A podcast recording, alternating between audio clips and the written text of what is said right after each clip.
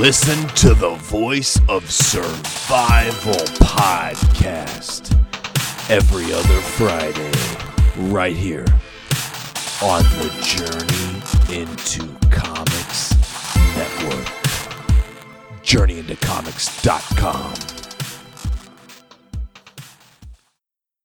The following is a Journey into Comics Network production. We're gonna fuck the sodomites in the.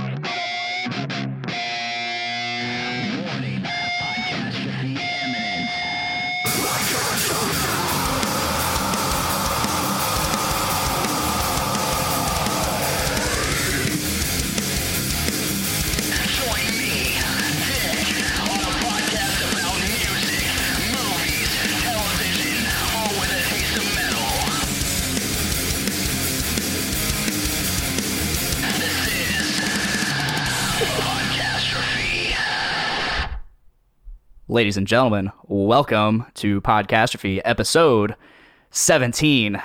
And uh, this is the first podcast episode after uh, Christmas. And I hope everybody had a very Merry Christmas, some happy holidays. I hope you all were jolly and had a really good time. Uh, I I had a good a good Christmas weekend. Spent a lot of time with family. Spent a lot of time with my girlfriend Miranda. Uh, my only complaint literally the only complaint I had about my Christmas weekend was I didn't get to watch a Christmas story.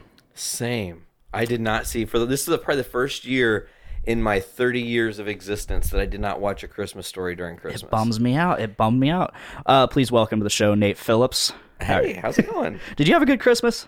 Do, you know what? This Christmas is winning. It was Yeah. weird because I like literally broke the bank and got as much as I could for whoever I could, you know.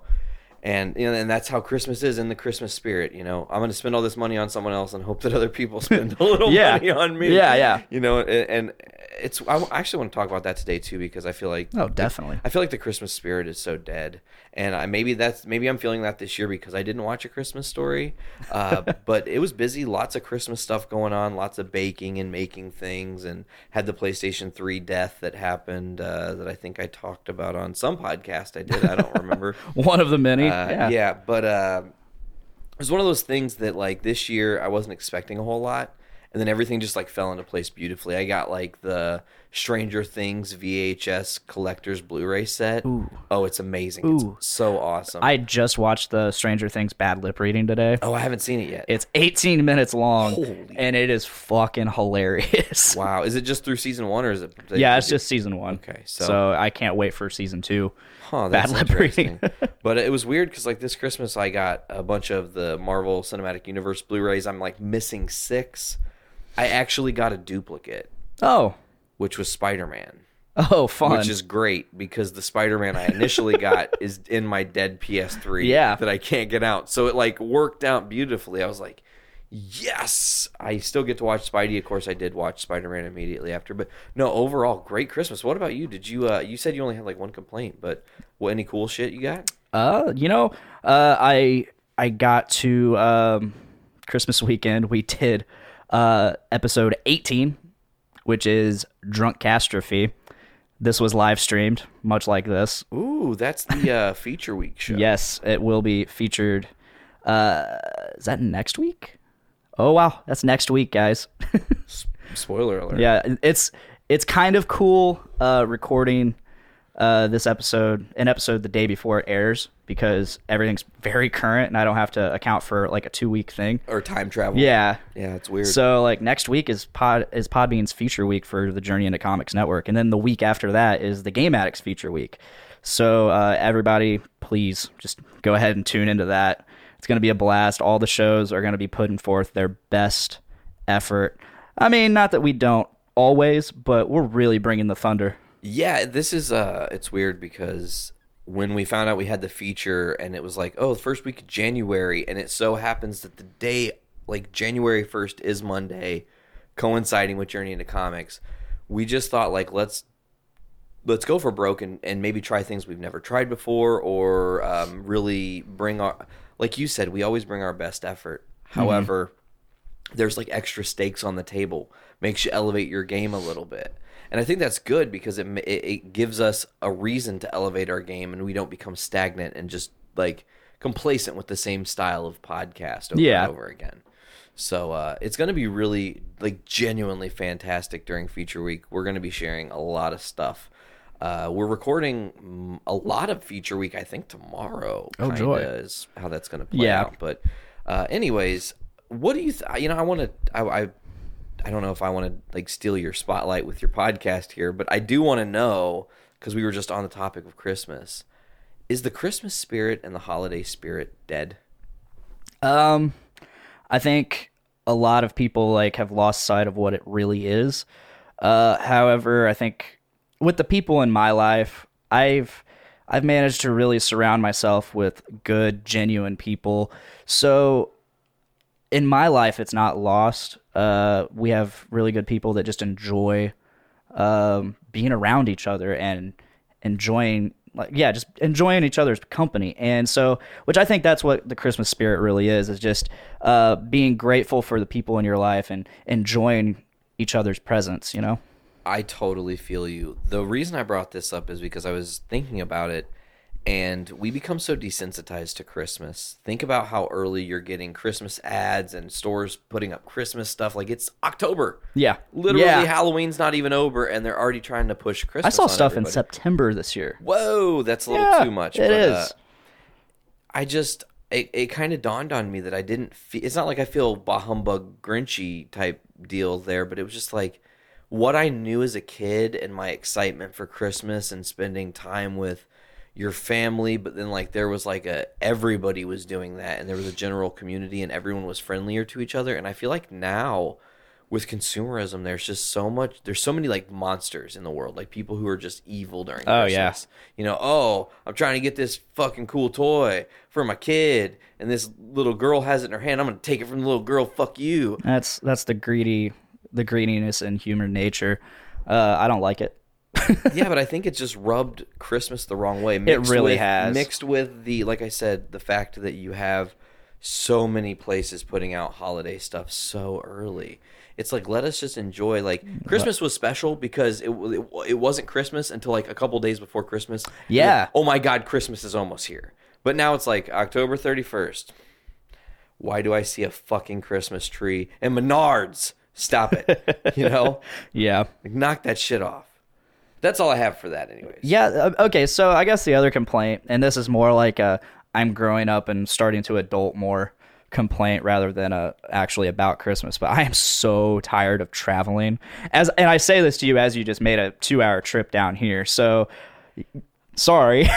you don't you know you don't have to apologize to me. I love traveling. no, like I I have a lot of family out of town and I'm not really big on the whole extended family thing. Like cool if I see you, but I'm more close family. Could care less about the extended family. No offense to those watching if you do watch. I love how you just are like, "Fuck you, family." Who I but like no, see." like I don't see you guys and you guys haven't really been that it's not giant like of an impact of my life. exactly. It's not like there's a um, camaraderie there that you've had where it's like Yeah. your cousins that you played with every summer. Yeah. are not the cousins that live in Georgia that you saw once in your life. Mm-hmm. But like when I say close family, I mean like my mom, my dad, my grandparents, uh, and my my uncles within the like my bet- between my mom and my dad. Yeah. like not my like oh my grandma's sister and then her her kids. Those are basically considered those are cousins. So just on down the pipeline, it just it never ends. But no, like I had to. So I live in Lafayette, Indiana. My girlfriend in Frankfurt. I had so if she's tagging along, um, which she did, which I love her for that. She goes and goes and goes and puts up with all my bullshit. Um, I had I had to go pick her and her kids up and then drive two towns away, go through Delphi, go go to Monticello, go drive back through Delphi, back to Frankfurt, back to Lafayette, and then do it all over again another day. It got, it was exhausting. Uh, All that welcome- driving. Welcome to male adulting, at Yep. least in my experience. And that's I- fine. That's fine. I drive so much. I was just telling Veronica the other day, like if I could quantify the amount of miles I've put on my body in driving form, I know I'm not talking about flights because that's a little Yeah. extraneous, but just driving, I've probably put like a good 300, 400,000 miles on my body. You know, just make nine hour trips, 10 hour trips, doing this, doing that, going to see my dad every couple days Yeah, or whatever, yeah. two hour drive one way, two hour drive back, coming to Lafayette, doing band shows, going to fucking Michigan, going to Chicago or Milwaukee or wherever the fuck. So uh, the driving thing, it's almost like I'm numb to it now. You know, Yeah. I just tune out, listen to a podcast, and escape. And it's weird because I used to listen to music, but I think it made me drive way more aggressively. and I was like, I don't want to get pulled over, so I'm just gonna It's really bad. My travel do that. my travel listening is almost strictly podcasts, and I bet it drives my girlfriend crazy. But because she has no idea what like Oh, that's the only great. one like the only time she's okay listening is if it's like one of like your podcast, you or Brandon's podcast, because she's familiar with you guys now. Oh, but sh- I like all this, liked our voice. Damn. Oh. No, uh but I'll listen to like the Rooster Teeth podcast. I'll listen to uh like uh, kind of funny or off topic or something like that. And it she she's they mostly talk about like not not kind of funny, but Rooster Teeth. They mostly talk about stuff within their own company. Like happenings around the Rooster Teeth community, like whether it has something to do with one of the shows they do or just internal like inside jokes and funny stuff. But you know, I I've been part of that community for probably 15 years now. yeah, before you were podcasting, Yeah. even so. So like I'm familiar with them and like I actually get all the jokes and I I I feel like I know those people cuz I've I've been with them for so long. Yeah, absolutely. They're like um, people. It, it's weird because with radio, and it's funny. We were talking about this off air earlier. The whole uh, spoiler alert. There's a reference to something I'm familiar with that comes in Drunkastrophe, the Ellis show. Right? Linder talked about it. Actually, he didn't talk about that until after we were done Really? recording. Yeah, the Oh. live stream kept going for another 2-3 minutes. Well, it was really interesting because I was watching the live stream and he somebody had said that they found your show through I had posted an Ellis Yeah. a live stream. I think his name was link. Travis Anderson. okay cool uh, Shout out. yeah but uh, it was weird because i just if if you're doing a podcastrophe episode i post it in places where i think people will like it and i did that on ellis thinking well maybe some ellis fam will come check it out and they're not going to know podcastrophe and that's okay because they'll enjoy it Yeah. and it was weird to hear Linder bring that up. Like, of course, it was off air, but uh, because it, it's just they the Ellis fam and stuff has had such a huge impact with me, and it was cool to see it kind of like brush off to you guys. Uh-huh. That's that. Yeah, it's really cool, and I I really enjoyed hearing uh Dave Linder and company um just repeatedly drunkenly yell "Red Dragons" oh over yes, and over again. yes, amazing. That's uh, it was great. It was great. yeah, that's just that's a part of the culture with Ellis fam and Red Dragons and being a wolf knife and there's a lot of a lot of stuff that goes with that. It's like almost a different part of me, you know. Um, in 2009 or 10, Sarah bought her car. It came with Sirius. Mm-hmm. Uh, Jason Ellis show is on Sirius, and man, that early stuff is what got me wanting to even do my own show. Before I knew what I wanted to do, I was like, I want to be a fucking radio. Like I'll fucking be the king of radio, you know. and it's it is difficult and it's real, but that just listening to Ellis like really pour his heart out about real shit that was happening. This is before he kind of got macho big time. yeah. Uh, and of course, he's been through therapy and is a different person now, so that's a whole different story. But during those times, I made a lot of friends and a lot of people throughout the country that I have a lot in common with, and they're Ellis fam. And we have bonds that go beyond speaking. We don't need to talk to each other for months on end, and we do crazy shit for each other. And Ellis fam, someone who I'm really close with, this guy named Dylan, was at our last show. He just showed up Oh, up. awesome. He's like, "Hey, I'm coming in. I'm going to be at your show." How, how far away did he travel? He was only about 40 minutes away because Okay. he moved to Chicago recently, but he had lived in like England and Holy Georgia shit. and fucking uh, uh, St. Louis. And it, we had always tried to link up. I think we linked up once last year. And he was like, I'm to, I'm definitely coming to your guys' show on the 16th. And he did. And it was awesome to see him.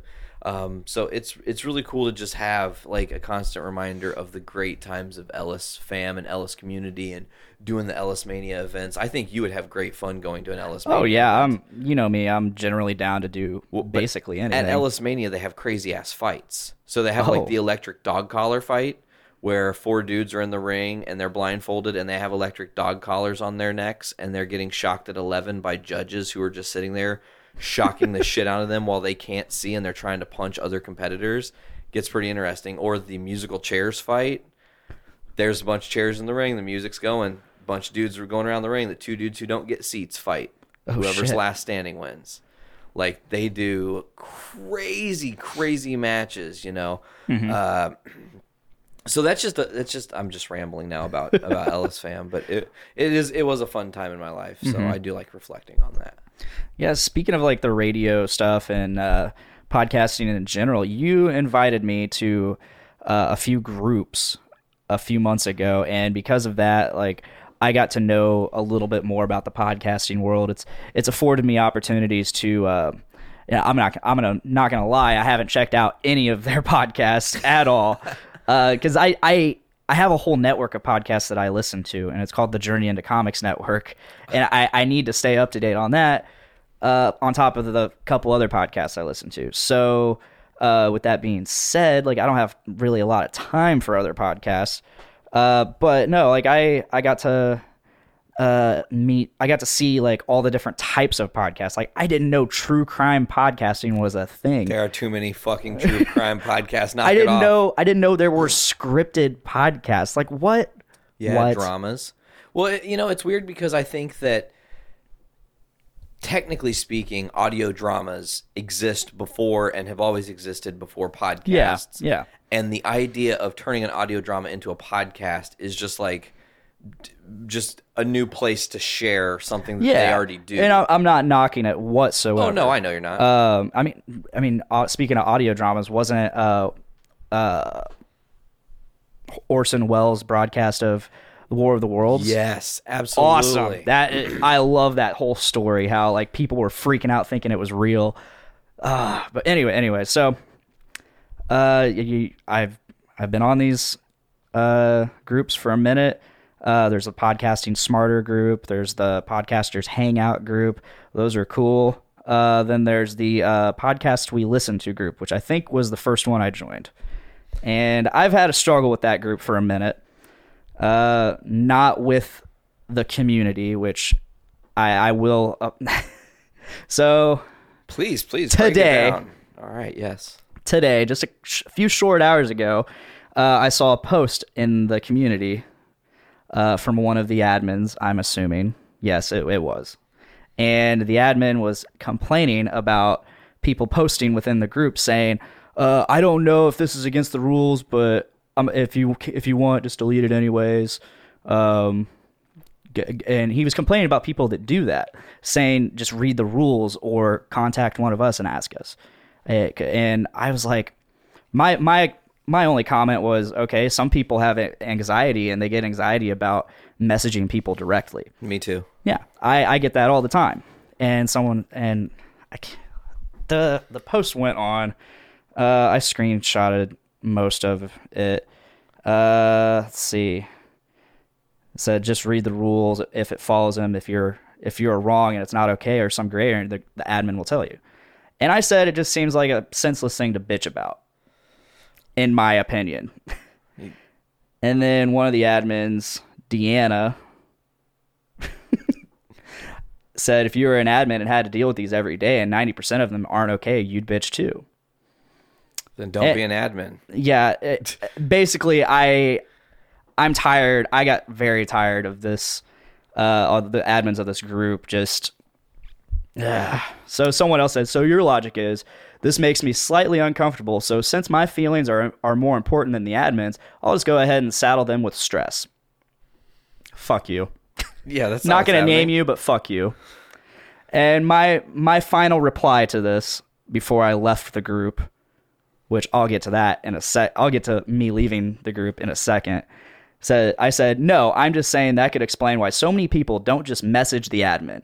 Not that I'm a huge proponent for the fragile. I have anxiety and can't do anything because of it lifestyle. But anxiety makes people do weird things and makes shit like communicating to someone very difficult. I went on to say, I'm probably about to leave this community. Will I be missed? Nah. Have fun, guys. I just can't be part of such a cunty community anymore. My podcast isn't about how many views, fans, listens I can get. It's about conversation and fun with my friends. So, enjoy. First, I would like to. Wow. Okay, so my dumbass.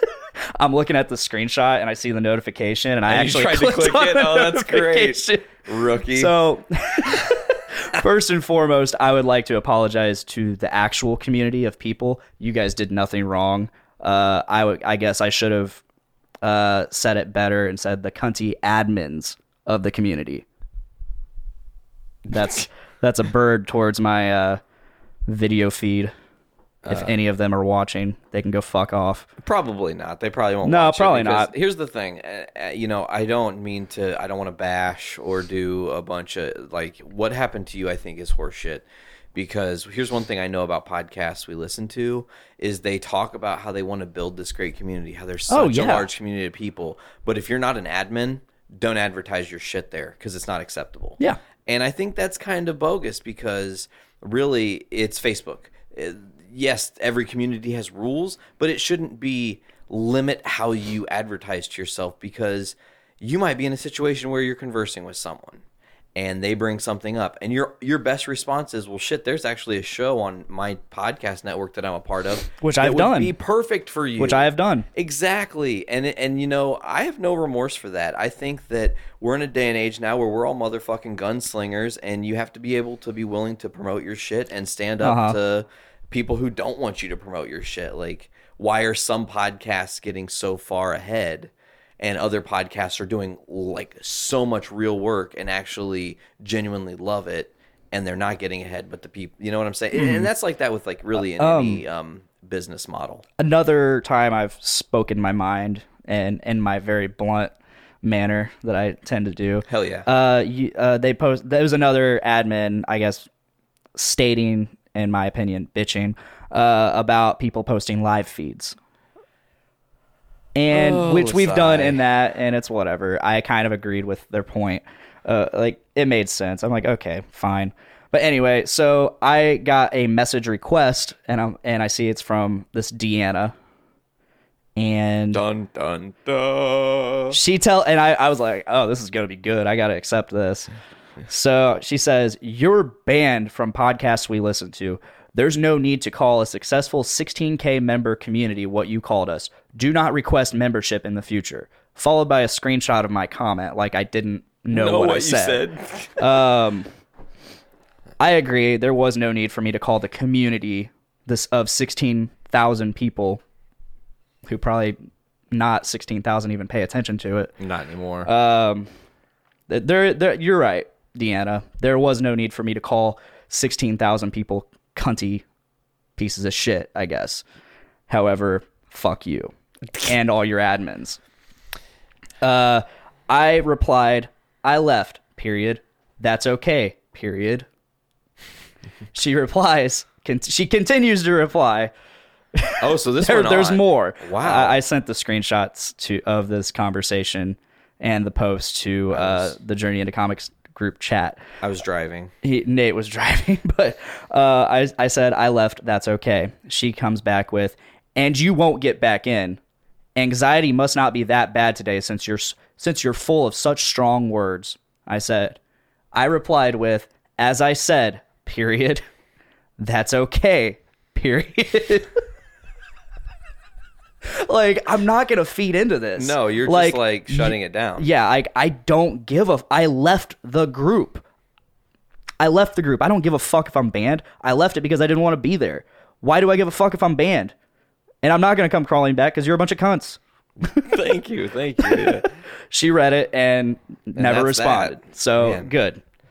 But yeah, I, I just wanted to put that out there. So for anybody in the podcast we listen to community, uh, I apologize for calling you cunts and that you have to put up with such cunty leadership, Is it leadership though? administration. Are they just dictators at that point? administration? You can't post that. Hey, you also can't. Hey, you can't post that. You can't. You can't say that. You know what? And this is. Uh, let's talk about this. Here's another amazing topic I want to talk about: the Yeah. gunslingers in the wild, wild west. Are we at the last stronghold of communication with podcasting? Where think about it like this, man: podcasts uncensored. If I want to say "fuck Donald Trump" right now, fuck Donald Trump. nothing happened. No one's upset with No. me. I can put that up tomorrow and it's not going to change anything. You know what I'm saying? And you know, like FCC regulations on you know terrestrial radio and FCC regulations on television and stuff. Do you think there will ever be a time where we're going to get stuck dealing with what we can and cannot say on a podcast? And how fortunate are we to also kind of reflect that we're in a time now where we can do and say whatever the fuck we want? I don't know. Um, I think since this is like, yeah, it's it's weird because we're not a company, so I feel like we're free to say whatever we want. We don't have regulations, Correct. so I don't see why they would put regulations on something that's not official or whatever. You know? Well, yeah, but I mean, We're I'm, not I'm- licensed. I'm, just looking at the future as a whole. Yeah. then that's that's mustering. That's eh, that's getting rid of free speech. thank you. That's the point I'm bringing up. Like, do you really do you really think we're gonna not have a First Amendment? It's not that we aren't going to have a First Amendment. I just don't know if we're going to have a president that abides by any of the law and order. So that's the question here, you know. And uh, the the thing I'm talking about rules and regulations is like that day could be coming where you get flagged if you say a certain thing, and then that show maybe doesn't hit iTunes for whatever reason, or that ah. show gets flagged and it doesn't go to Stitcher or to Spotify or whatever. Th- that is a very strong possibility in the future with the way things have been changing. Do I think that it's going to be in the next five years? No. But in the next 50, I, I, it wouldn't surprise me if there are podcast regulations coming in, in the future, you know, That'll bum me out. Especially with the possibility of net neutrality and if that actually Yeah. holds, you know. I'm hoping it doesn't get through Congress. No, it shouldn't. It should not get through Congress at all. Uh, it uh, that's that's for the poor report. Yeah, yeah. what do you want to talk Which, about now? speaking of the poor report, like I really enjoyed uh, AP's uh, episode this week. Uh, he once again talked about some Christmassy stuff, and he talked about the Santa Claus. You and know- I, I really enjoyed that bit about the Santa Claus movie. I listened to it on the way down, all the way through again, because I listened to part of it as I was editing it, and like three quarters of it, and then I was like, okay, well, I gotta edit another podcast now, so in the list of things to do, listen to it, and uh, I'm excited to watch the Santa Claus movies now, just to see how how like accurate that concept is that it's the scariest Christmas movie. Uh, one thing that's really interesting, we were at Sarah's family's Christmas, and they brought out the family's old toy box, right? And all the kids are grown up now, so it's Uh-huh. like you know these toys are ancient, uh, you know, or whatever. A lot of toys from my childhood, like McDonald's toys and whatnot, but there was a Subway toy in there of just a dude in like a gray sweatsuit with his hand like this, and he was still. I'm like, this is familiar. Why do I know this? So I set it aside looking through all the toys, looking through all the toys. We're looking through the toys, having a laugh. Oh, look at this cool thing. Haha, whatever. I find the back ass of a Santa Claus. It's like the back half of Santa. Okay, that's weird. So I'm digging some more. I find the front half of Santa, and I was like, oh my God. It's a Subway Santa Claus action figure that came with Subway, like Happy Meal or whatever. So you clasp them together around the Tim Allen action figure, and he's the Tim Allen action figure. Yes. that's amazing. He's Santa Claus. I gotta take. I'll remember to take a picture of that next time. I'm Please do. I Yeah. I would love to see And that. I think it was also like a little like uh, Santa Claus snow globe or something. So I love that there are there are several people watching. If you're in here watching, please feel free to share the feed. Check out my dope flash kicks. Can you see oh them? hell yeah! Can you see them? You can't. Oh, that's that's badass. I didn't know how to Um, do that. I just like flailed my feet around on the live for stream. for those watching also and i feel like i'm beating a dead horse here i've, I've said this like the last few live feeds but uh, if you're watching on facebook live know that this is not the only medium this podcast comes in and i don't always live stream so please check out the journey into comics network by going to journeyintocomics.com and subscribe. You can subscribe either there on Podbean, iTunes, Stitcher Radio, Spotify, and uh, Google Play. Uh, and you get so many podcasts on top of that. But wait, there's more. But wait, there's more. Because if you go to patreon.com backslash journey into comics, you actually can, for $1, get early access to every show on the network. And for $3, get exclusive content and early access. It's incredible. We have a big thing we're about to announce during feature week. We're going to be debuting a Patreon exclusive that is going to go for 18 consistent weeks in a row. Oh yeah. And when that officially gets announced, we will be rolling out a bunch of information for it where people can see what exactly I'm talking about. But teaser, it's going to be huge. It's going to be a pretty risky thing that no other podcast network is trying. it's going to be rather huge. Huge. It's going to be huge. Huge. It is. It's going to be awesome. I can't wait for you guys to hear about it. I can't wait for you guys to hopefully subscribe to us on Patreon, even if it's just for a little while. You know, you, you can always unsubscribe. We don't want you to, but if you if you don't want to do it, that's okay. We just want your support, and uh, it'll help us grow. Yeah, we're on the cusp right now, and Nate needs a new computer, as it were. So Yeah, yeah. Uh, not to say that everybody's Patreon dollars are going to go directly to me getting a new computer, but it will help alleviate.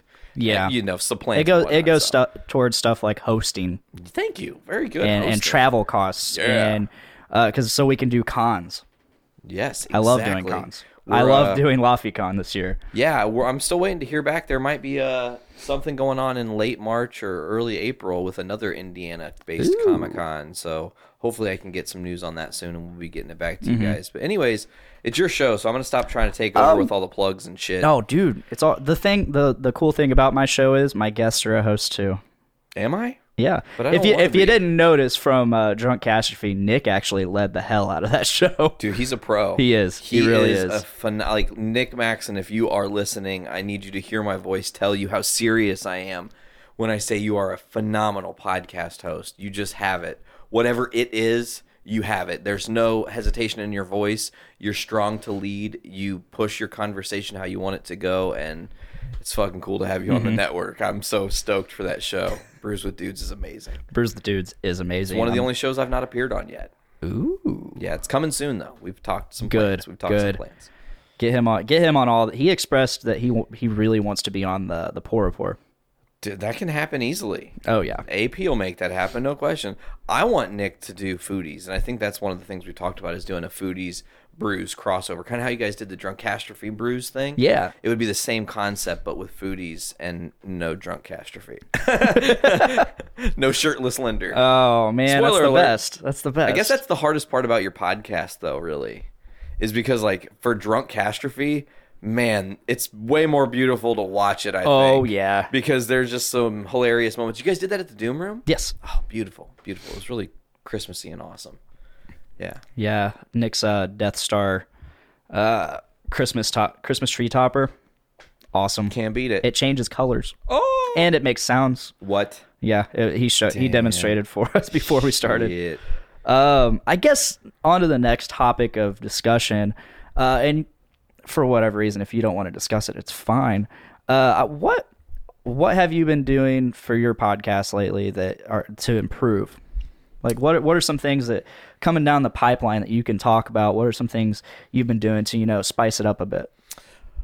Well, I think that with the network and the way things have been going as of late, and having my hands in like ten different shows, really, and it's not like I'm uh, doing a lot for every show, but in a little way, I, I try to peek my head in as a boss and say, "Hey, is it cool? Good, great, okay, Yeah. keep doing, keep doing you. You're doing fucking awesome." And you do you Yeah. do really a really good job of that. Uh, but really, it, it, it's weird because I don't think I did a lot, and I've noticed our numbers went up and improved. And it's like, Yeah. okay, well, I didn't, I didn't change much of what I did. I mean, I'm I'm trying to be better about being mindful about how I'm saying things, and when I'm coming into a podcast, I definitely like am in the hours leading up to podcasting, thinking about what I want to say and making sure there are some, you know, important points I want to make for whatever the topic we're talking about Mm-hmm. at the time is. Um, but really, I think it's just about relaxing and not giving a fuck. Like, I don't care that there's a fucking camera here Oh, yeah. recording me, and I don't care that you've got a microphone on me, and I don't care if fucking somebody from CBS News comes in and films us having a conversation about having a conversation because I love talking. Yeah, So that's same. all. That's all that. It, that's all that matters to me. That's is why I wanted to do this. Exactly. It's the element of just being able to uh, put your thoughts in a place and never let them go. Mm-hmm. And I think that's really great. And it also shows your growth as a person. It's crazy to think about like a year ago, before the network officially happened, we were announcing that Journey into Wrestling was going to officially just be on the feed every episode. So it was like the preamble to what the network became. And then the same decision got made for foodies, and it was like, okay, well, we're two, we're two in. Then you made the decision, and so on, and now we're here. So, what do I do to improve? It's just constantly listening. I think I'm not afraid to take criticism either. If someone comes to me and is like, "Hey, man, you said fucking uh a hundred times in that podcast, and all I hear is Nate going uh, uh, uh," it's annoying. Stop. I'll be like, "Oh fuck, I gotta remember." that if I'm going to say something, I need to think about it and just let the words flow. Don't stop and go, uh, oh yeah, here's my thought, so on and so. Uh huh. So that's all I. That's all Oh I- yeah. Uh, I've always I've always enjoyed your criticism. Criticism. Do I criticize? well, not not exactly. Cri- it's constructive criticism. Okay, fair enough. Uh, I've always enjoyed that. I've always enjoyed anything you can point out, I, or anything anyone can point out, because it, I've always accepted criticism in general because it helps you grow. It absolutely does. Uh, It helps you, e- even if even if the criticism's, I guess, wrong, wrong. wrong. even if it's wrong, like it, it still, if you're open minded about it, it still allows you to take a, a step back and look at what they're pointing out and be like, okay, Why did they see that? yeah, why did they see that? Or, may, okay, maybe, nah, it's not there. Okay, cool.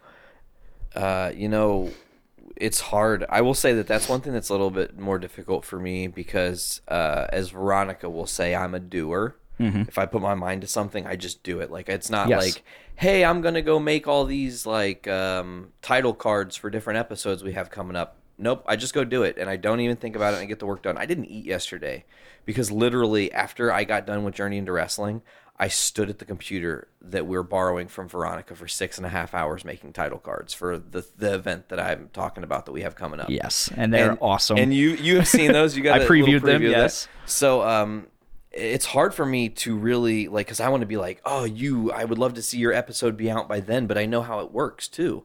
Sometimes you plan. You could plan your fucking whole life away to get Oh, a yeah. podcast done, and it doesn't work. Things come up. Do you remember one time we recorded a podcast?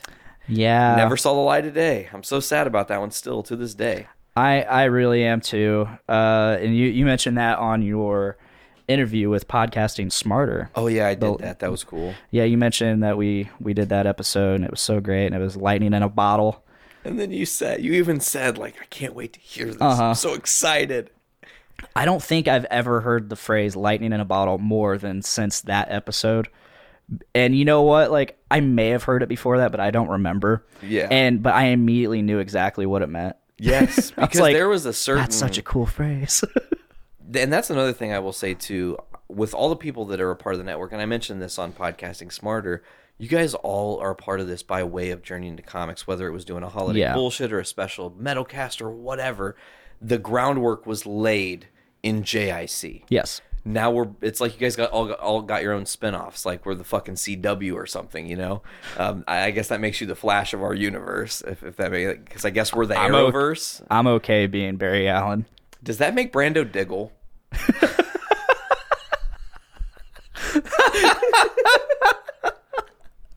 I don't know why that. He was he is or was watching, so Yeah, I, I thought that was good. hey, at least spoiler alert, you eventually become the Green Arrow. Truth. Uh, the thing is, though, um, is being a part of this and coming on different shows, doing your show. Yeah. Every time we do a show together, I feel like it's magical in one way or another. Because even if it's like we don't even have like, there's no notes right now. No. You don't have a f- goddamn lick of nothing that tells me what we're doing. We're just rolling with Yeah. it right now. And that's what I love about your show is that we're just in the moment and just kind of like going with it, and we're talking about whatever's happening and whatnot. Um, and then you look at like a show like, for example, the Poor Report. I had to do, I had to host that show. Yeah. What the fuck? I was I was I was very ill prepared until I was prepared, and the way I did that was literally just go, well, how does AP do his show? He researches, he thinks about what he wants to talk about, and then typically he'll utilize an article to inform his audience and then give his opinion. Uh-huh. Smart. And I just did that in my own fucking Nate way, you know? Yeah. So I'm just glad that everybody on the network meshes so well together and that we can kind of create these cool avenues in and out between the different shows, you know? Mm-hmm. is very interconnected in that regard. I love I love being part of it so much. because it's it's it's like it's a family and it's a band. I've I've told you that before. it's like a band. It is. It is like a band, except for there's no gigs. Except for I guess I guess this is technically a gig. Yeah. No, au- but there is an audience. See, this is so confusing. It is a band. Podcasting It's is a, band. It's a band minus. Instruments, sort of, because microphones. We got microphones. Shit. we got microphones and recording things. fuck. We have instruments. We have But we're not. uh, There's no musicality to it. yeah, not always. Not always, unless one of your awesome guests like Richard or Jake, Josh. Josh. Josh. I fucked that up. Sorry, I'm It's all so good. terrible it's all good. names. he doesn't have. Facebook, so who cares? Oh. we can talk shit. Fuck you, Jake. Yeah. Fuck you, Jake. Jake Skywalker. Jake, Jake That's, that's, Skywalker. that's what uh, Mark Hamill called Yeah. Luke Skywalker because Yeah. it's like he felt like a departure from the character. Well, I feel I feel like such an asshole because uh, Nick Maxon was talking to me about that. He's like, "Fucking Mark Hamill, he keeps going on about how he, he, he doesn't like the role. He doesn't like he doesn't like this Luke Skywalker." And I'm like, because because he was talking to me because he listened to JIC episode 170. Ooh, The Last Jedi. Yeah. Featuring Dick from Podcastrophe and M- McLaughlin. McLaughlin. We, we made the McLaughlin cl- signal. Yes, I mentioned that. I mentioned that to you when we were discussing you coming down here, uh, which you were coming down here anyways. But when we mentioned you coming to the show, uh, I was like, you're like, yeah, any, any other guest? I'm like, F anything, we can throw up the McLaughlin signal and bring his ass in here. Maybe we should call it the tie signal. The tie signal. Yeah, because it's just it's um it rolls off the tongue better. I was thinking Okay. about it. The know? tie signal. Uh, The Speaking of which. I love how the people who are seeing the live stream, you've got the JIC network logo and the podcastrophe Mm-hmm. logo. That that was uh, actually kind of where I was leading with the whole what what we do to improve the show. Okay. Uh, I've been myself and Tyler McLaughlin have been looking into uh, streaming on Twitch, cool. and you started Twitch, didn't you? You Yes. have a Twitch account now? yes, uh, so he wants to do more so for uh, streaming video games, uh, like Monster Hunter's coming. Monster Hunter World is coming out uh, later uh, in January January twenty sixth, and he wants us to get really big on because there's not a whole lot of Twitchers streaming Monster Hunter, so Yeah. figure we could become a staple of that Monster Hunter community. And uh, I was like, well, I would. That's awesome, but and I don't I don't have like the best gaming setup in terms of my computer's here and my TV's here. I don't have the room for that right now. So, but I do have a podcast and I do live streams on that podcast. So I would like to utilize Twitch for podcasting because there's uh you can there there's an audience there and it gets me away from Facebook Live. Not I'm not too big on Facebook Live. I, I don't like it that much. You know, looking at the quality, it's kind of de- it looks less good than what I was expecting. I think I think that's just the streaming software I'm using, which is one of the things I got from Twitch. They have a whole list of all these different softwares you can use, and I'm using uh, OBS Studio, and it allows me to um, put these little uh, logos and stuff on there. I can throw up animations and all kinds of other things. Uh, choose to use my it audio looks really good interface. on the phone. oh well, that's good. It looks really maybe good it- on the phone. Maybe it's just this. I don't know. It Thanks might. to whoever's watching. Yeah. So yeah, thank you if you're all still watching. My next my next big thing is to get some software that can stream to multiple sites at once. I love this setup, bro. Thank you. If I had the fundage, I would have this set up because I would love to live live stream JIC and live Oh, yeah. stream all the shows we do. I wish we could. That's a you know that talking about improving and think you know um, talking about goals Mm-hmm. now. Brandon and I, and I have discussed the possibility of someday opening a little studio where it's a couple rooms Yeah, he's talked to me about with that as well. with you know your your podcasting setups in the two rooms, one set of uh, microphone or one set of cameras, so you can just like go from one to the other. Uh oh, you're making a face. I am. Uh oh, what's the face about? Go just go on. I'll get to it. Okay. So, uh, oh, I think I know what it's going to be. Anyways, so the thing is this like, I would love. Flip it off. Oh, wait, who did I flip off? Uh sorry to interrupt. so, uh one of my guests for today who has uh been almost a guest before. I I, I mentioned because I was just I can't remember what what brought it up, but I was like, "Hey, I'm recording tomorrow. You should come over." It's uh my good friend Austin Welch Okay. called out. Um, he just snapped me because I he's like, yeah, I do need to get on there. I'll let you know if the if the roads aren't bad. He lives in the middle of nowhere, so that is a valid excuse. Fair enough. Uh, he he just snipped me a Snapchat. I'm guessing to get rid of our. We, he's he's my largest, my longest streak on Snapchat, like 250 something days. Jesus. Yeah, it's it's intense, and he's lost it before, so it could be longer. But uh, he sent me a snap basically saying he has a cold and he's gonna read all day. So I of course had to snap him back while recording, flipping him off. Being like, "Fuck you." You made me flip a dude I don't know off. off? Yes. Oh shit. Mad sorry, Austin Welsh. Welch. Welch. He is, he is a really Yeah, that's He weird. is a character. Welch. Do you know what that means? Huh. To welch on a bet. It means to not co- go through with. Oh, okay, To yeah, welch on sense. a bet, right? That makes So that's weird that you just said that that's his last name and he welched on your podcast. Uh-huh. go through with your podcast. to be fair, I guess he's sick, so whatever. feel better Uh, soon. Yeah, feel better, buddy. Uh, he he's he's got a very interesting life. I love I love uh seeing the things he's doing because he he has a degree in uh can't remember what his degree is, but he thugonomics. thugonomics. uh, he has a degree in something to do with uh movies and production and all that. He went to Full Sail, I think. Yeah, Full Sail, whatever. It's down in Orlando. Uh, he went to Full Sail University, I believe, and so he moved to New York City, and he started working for BuzzFeed. That's awesome. Yeah, and I, I sent a vi- I, I posted a video recently. They they had a, a video where they had Star Wars fans react to the 1977 holiday special, Yes. and he got to be part of that. Oh, sweet. Yeah, he was he was one of the people that they filmed reacting to it, which was awesome. And of course, he was he was the Austin that I know, and I'm like, yes, that's that's exactly what he would say. And like I said, he's a character. I Get him have to have him on this show. You have to be on this show, Austin. Like, come on, dude. It's so much fun, and the people would love you. Absolutely. And you know, he's he is so opinionated about shows, but in a good way. Like shows, movies. Uh, so he's passionate. he's very pa- very passionate. Just wait till you hear him talk. Great. Great. Just I wait till you start video hearing he was a part of. Oh, oh man, like that. That was him toned down. Like when he gets going. Toned down for what? Well, when he Uh. gets going, he goes, and it's great. Um, yeah, I, I need to get him on here. I'm gonna uh reshare our liveness. Okay, go for it. Because I want people to see this shib. Right post.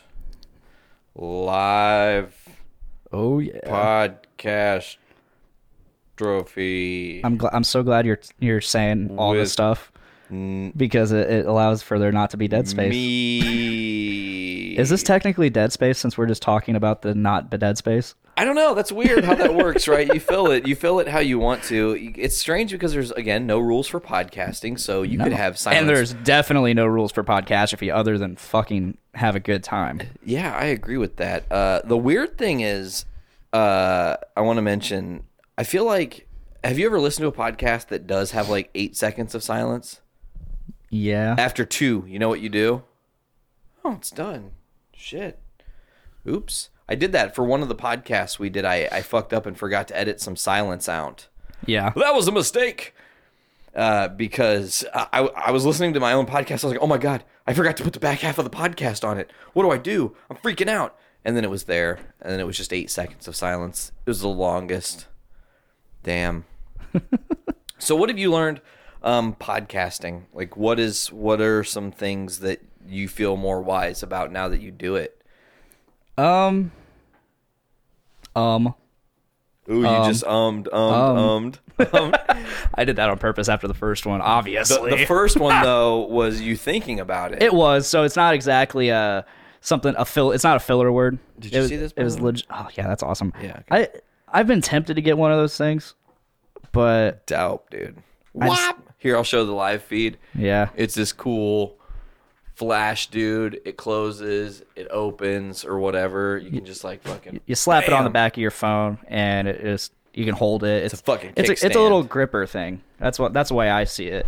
It's something there to grip and but uh ah, I don't I don't need it. I've never needed one.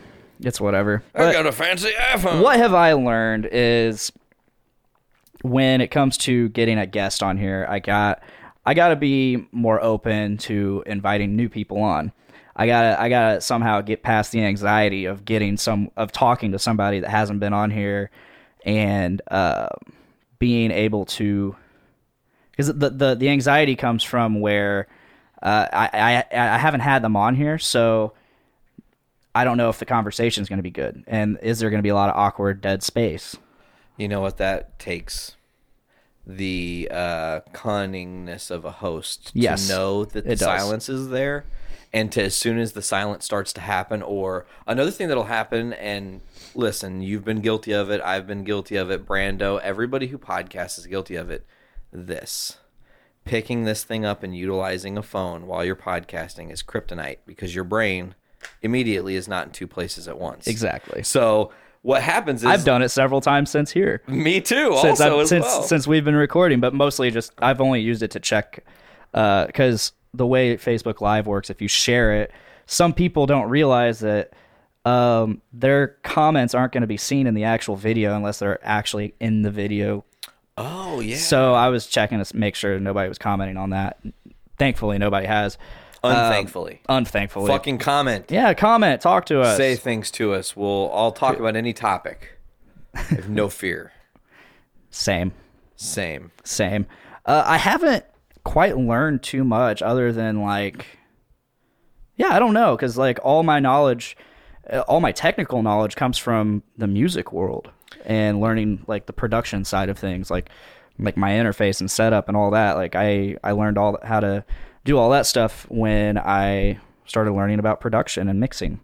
Yeah. Uh, I think that that's one thing you do have a strong advantage on is you do know a lot about the mixing and stuff like that. Like it's cool you use this like super advanced fucking program or whatever. I'm cool with Audacity, bro. Like Yeah. I, I, I this looks so advanced to me. I'm just like, how would I even? Which I'm gonna talk to you about this when we're done. Cool. That's great. Uh, I can't wait because I'm gonna give it to you. what? Yeah. I found out that my license spans a couple Interesting. devices. So I'm just going to give that and the license. Oh, So you can use it and it, and all of its glorious plugins. and learn how to utilize it better. Yeah. Or Cool. if you want, you can just download it and buy a license yourself. It's like the cheapest thing. It's like 50 bucks. Oh, not bad. Yeah, for for as powerful as a program as Reaper is, it's so cheap and it's every bit as powerful as Pro Tools in my opinion. And not sponsored No. by Podcastrophe. Or Podcastrophe is not sponsored by Reaper. Uh, they Yes. probably won't once they find out I'm giving you my license. Oh well. oh well. Uh, my thing is uh, with this, I just look at it and I think about things I need to do, and it just terrifies me. Like I'd have to learn a whole new thing, but I'm willing to learn. I don't give a shit. It's and every bit- question: How big are the files when you export?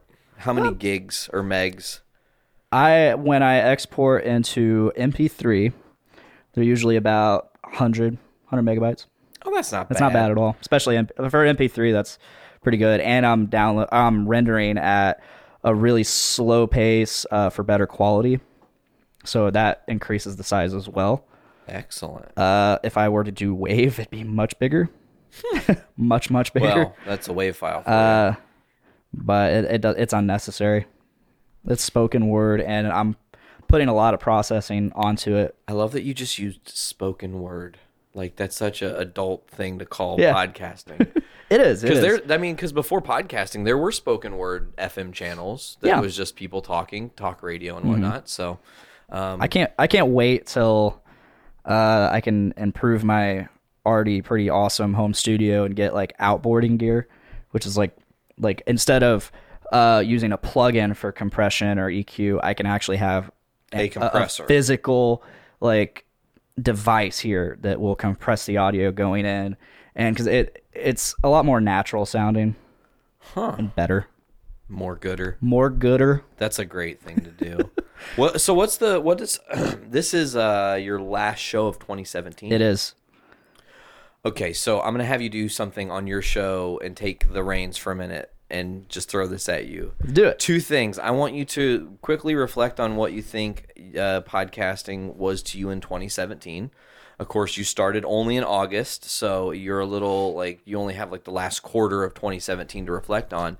I'll reflect on the whole year. But more importantly, I want to know what your plans and possible goals for 2018 are for your show. Because I, I, you know, I don't. This show is great. It could do any number of things. You could have any number of style of episodes. I just want to know: Have you like thought any of that out? I have. Okay, Uh, so the first half of 2017, podcasting to me was, oh, I'm a guest, and I'm a guest, and then it became, I, I have my own segment. I'm a host of my own segment, and it, it kind of uh, it, the anxiety was there because I'm like, oh shit, I got to come up with something this week. I got to create, and that was something that drove me away from starting this podcast originally although originally the idea wasn't that I was going to be the creator, it was going to be that I was I was the co-host and just there for the ride. Uh, but then it came to um, I have this I have this uh, this segment and I got to create, and of course I I put myself in a hole. I dug my own grave, es- essentially to to an extent, not fully, but because it worked and it was awesome. But it made me it made it so like I would have to continually work harder by the fact that I would have. I mean, it's silly the little things, but I would have to come up with a new title for my segment every time, and I would have to come up with a new intro every single time. yeah, you created a again, and I did. Yeah. I, I had these two gimmicks, and I was like, shit, I can't just stop. That's like now I can't envision ending a journey into comics without saying fill your brains with shit. Like it, it's there. It's Make every day a big dick day. Oh, I love the end of this show. It was weird because you did you did Voice Survival with me, mm-hmm. and we closed that show with the podcastrophe outro. Yeah.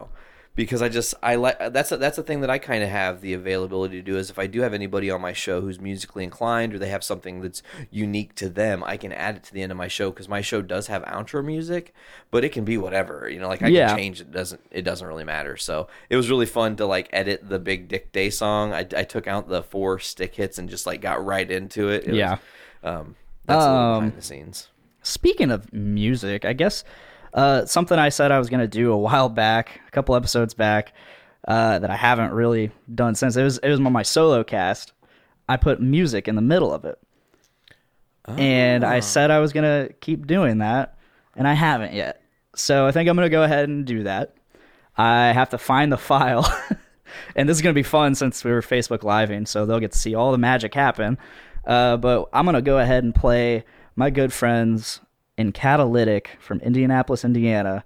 I'm going to play their rendition of Carol of the Bells. Oh, radical. Oh, yeah. So, everybody listening, this is Carol of the Bells uh, by Catalytic.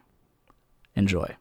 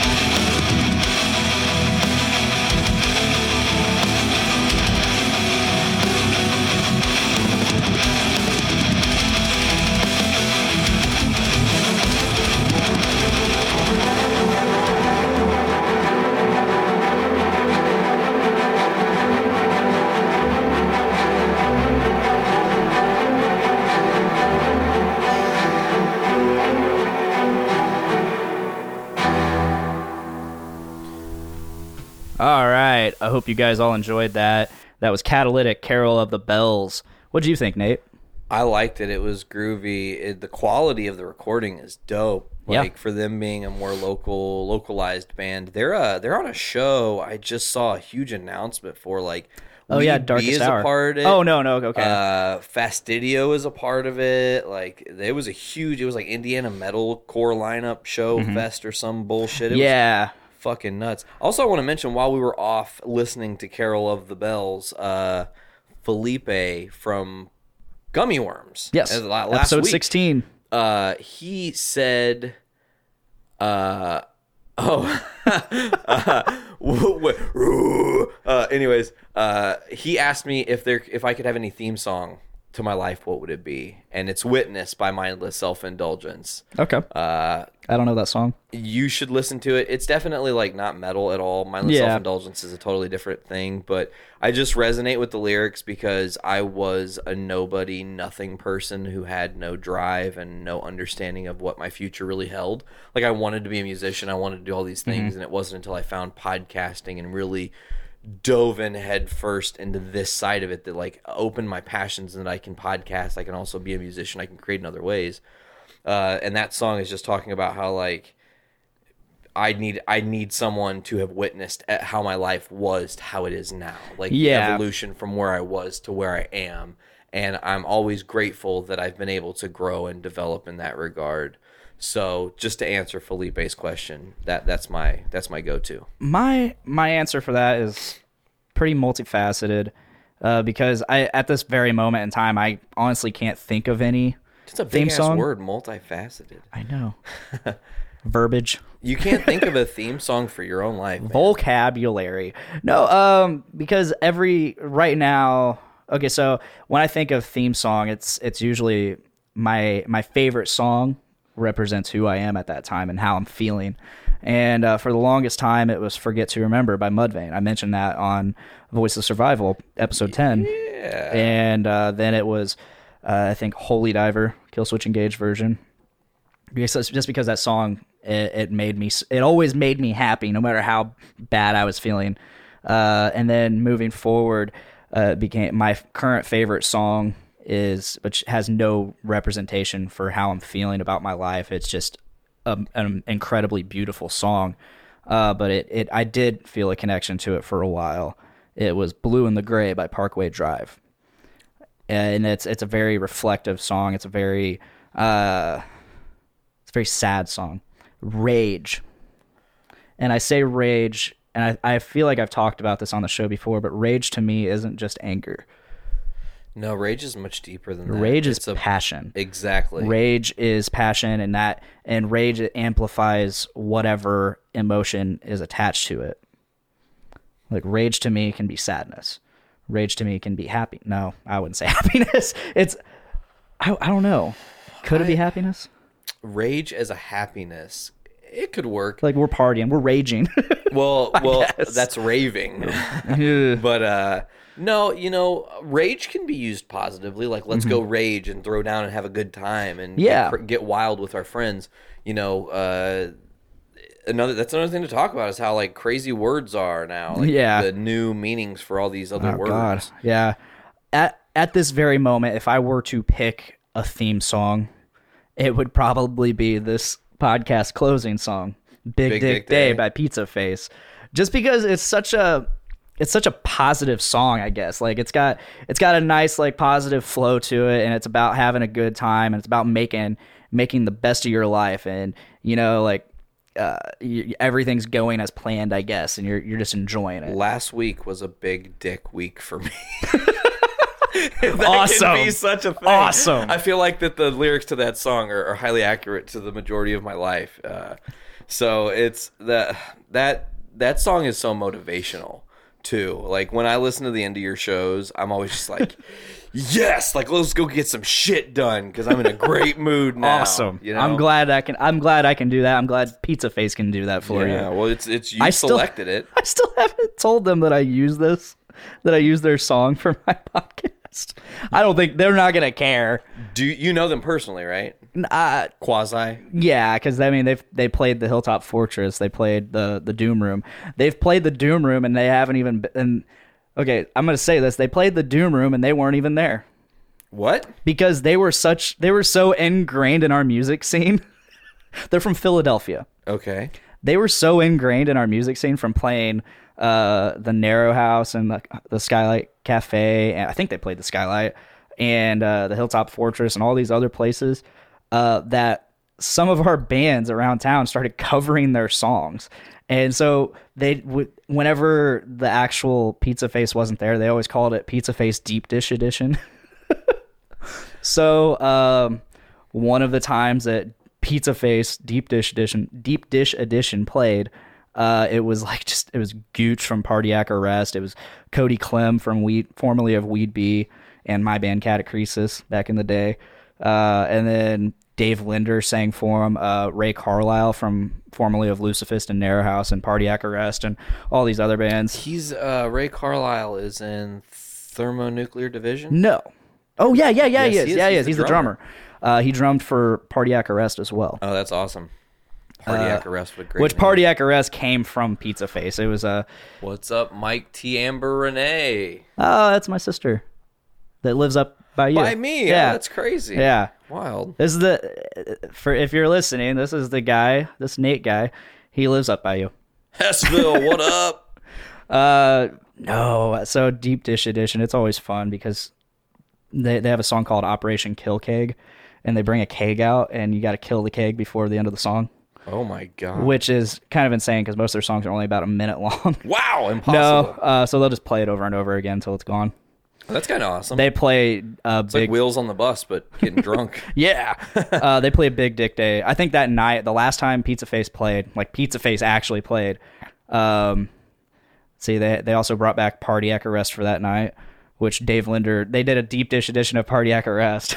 awesome. because that's so ingrained in our fucking music scene. But I think every band that night played Big Dick Day. Really? and then that's the first time I heard it was that night. oh, that's great. and then Pizza play Pizza Face played that like three or four times because their songs are so short that they can just fuck it, play it again. two, three, do it again. Do Yeah. it again. Ah, I was gonna say something, and my brain just melted off. I can't. Damn it! It was. Oh, dude. Speaking of the music scene in Lafayette, Yeah. uh, we won an award. Yes, you did. What the fuck?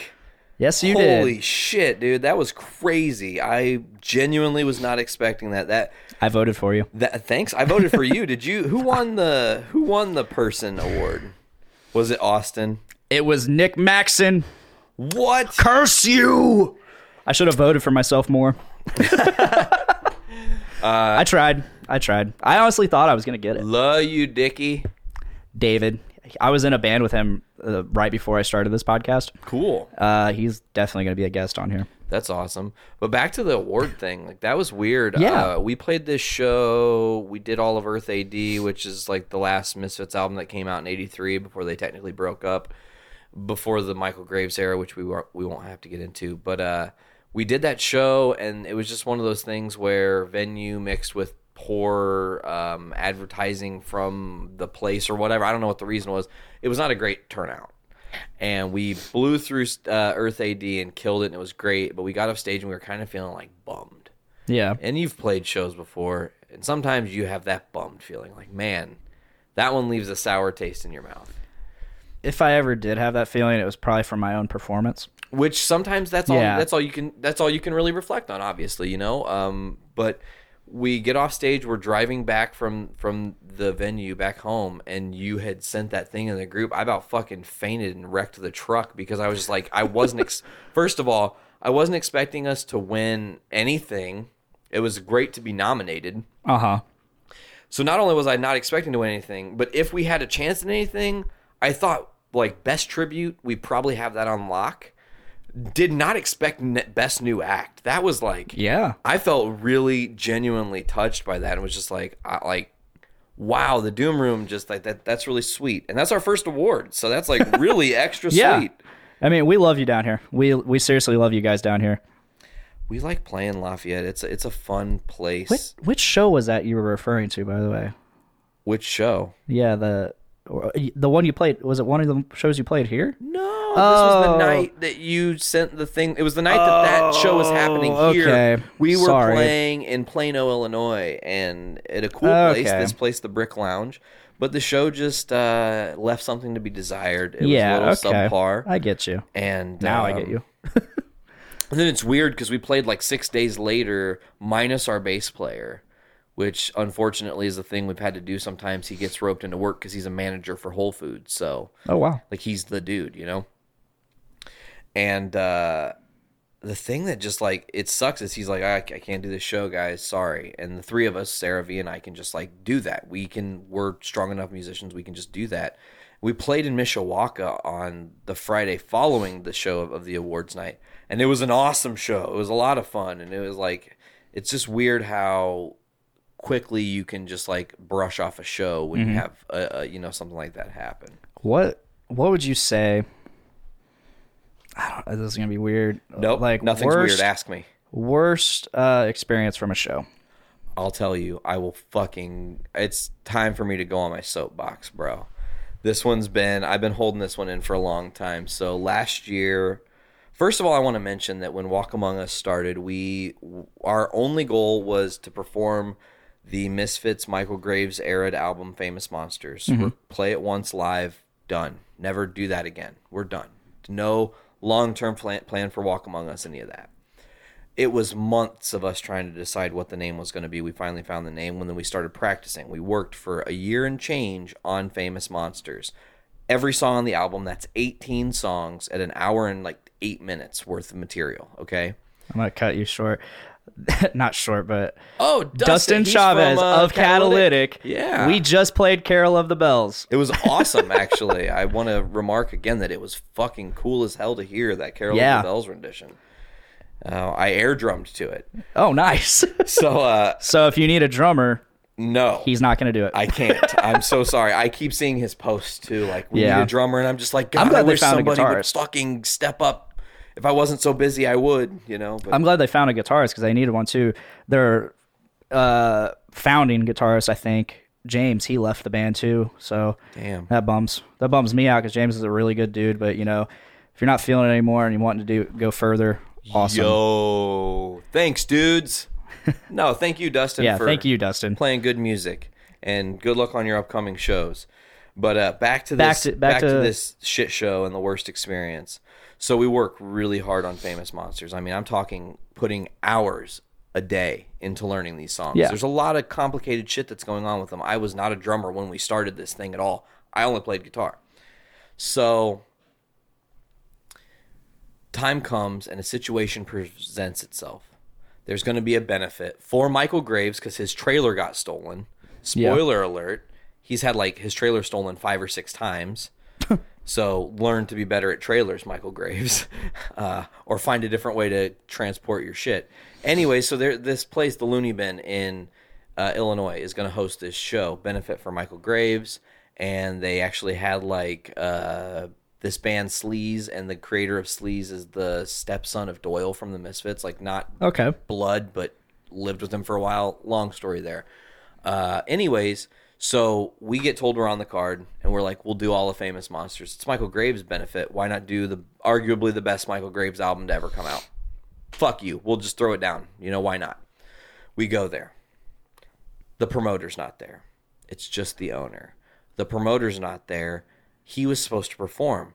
The promoter's not there. He sent two fucking old dudes to perform. The promoter's not there. The old dudes performed for an hour and a half. There are still four other bands to go.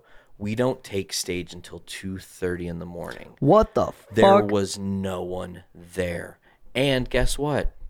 There's a fucking sound curfew. We only got an hour set and had to cut two songs. wow. I well, here's how strongly we felt about that event.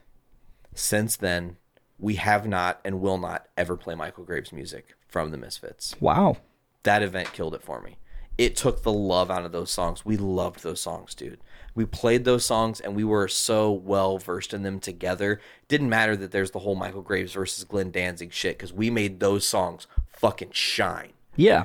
and then for it to get taken away in a moment like that, just like it not only muddied the waters, it left a fucking gross ass taste in my mouth of just like I can't I can't put myself through that again.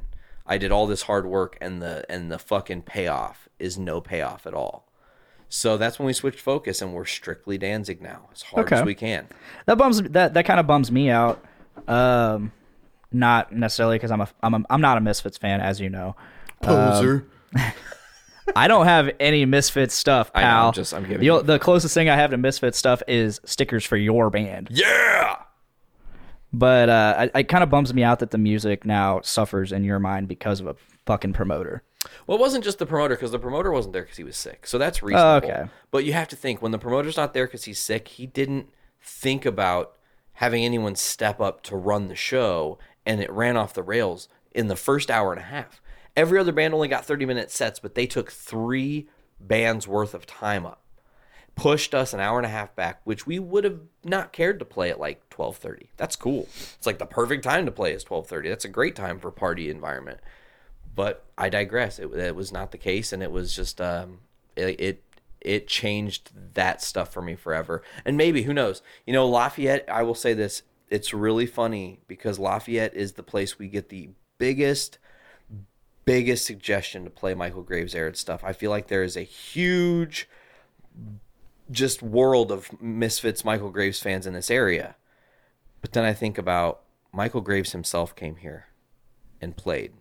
Yeah. It was not a great show, right? There wasn't a ton of people. I left. I was there to play. I was there to see Only Human. I was supposed to perf- perform with Only Human, but I was sick. But so it wasn't there like there weren't like 200 people. It wasn't anything crazy. It was an average show. Yeah, I think it was pretty dead when I got there. If So, I I mean, remember.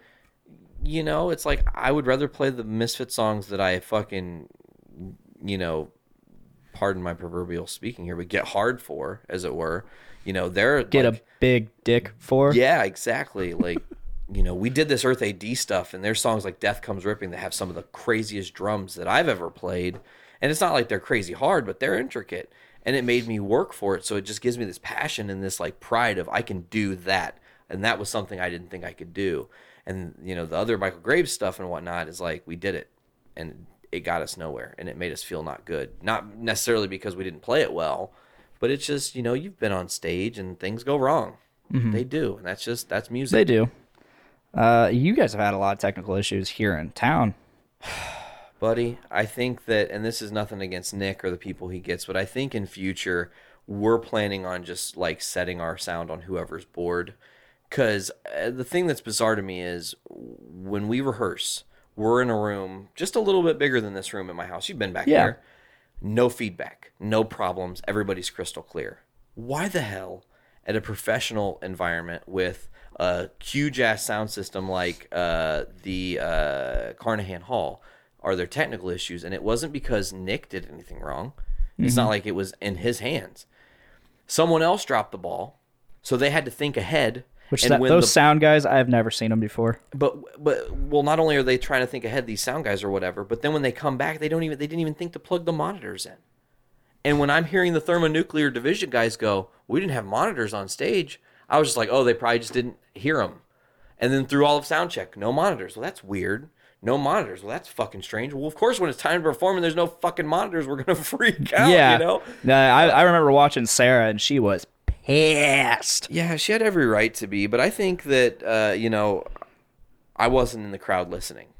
You guys sounded great. but I think we can hold our own because I don't need to hear Sarah play piano. I can barely listen to V play or, or sing her parts, or barely hear Rob, and I'll keep everything where we need to be because I think we all have that ability. We've gelled enough with each other. We know the songs well enough. We start the song, we play the song, the song is done, and there's no flaws, even if we can't hear ourselves. Yeah.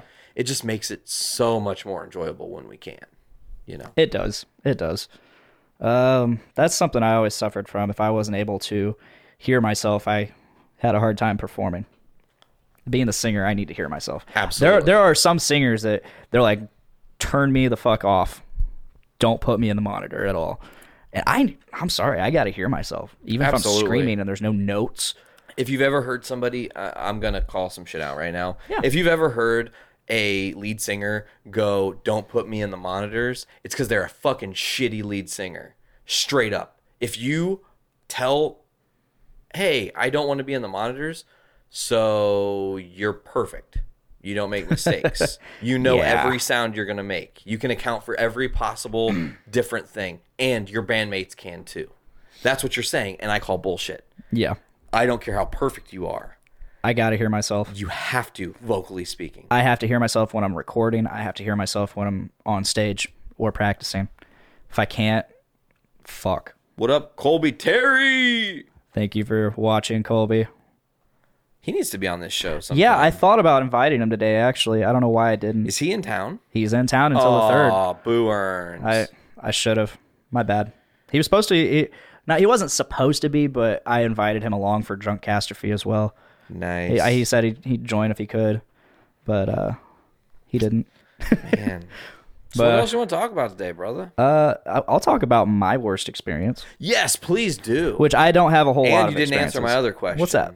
What your goals for 2018 Oh are? shit!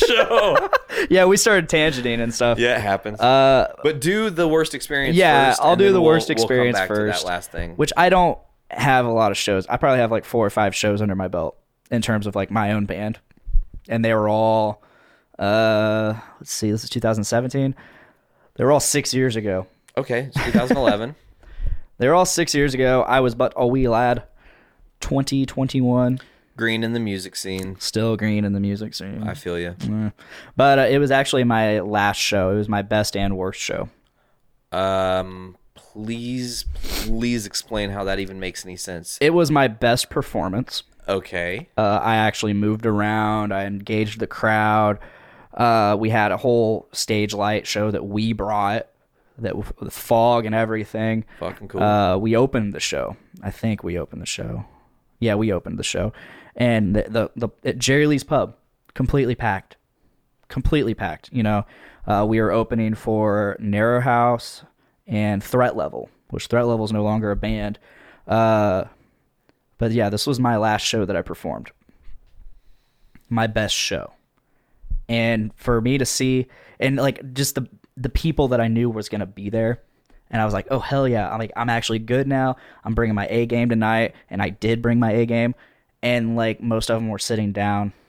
No hardly anybody was actually standing in front of the stage. And that bummed me the fuck out no interaction. no interaction.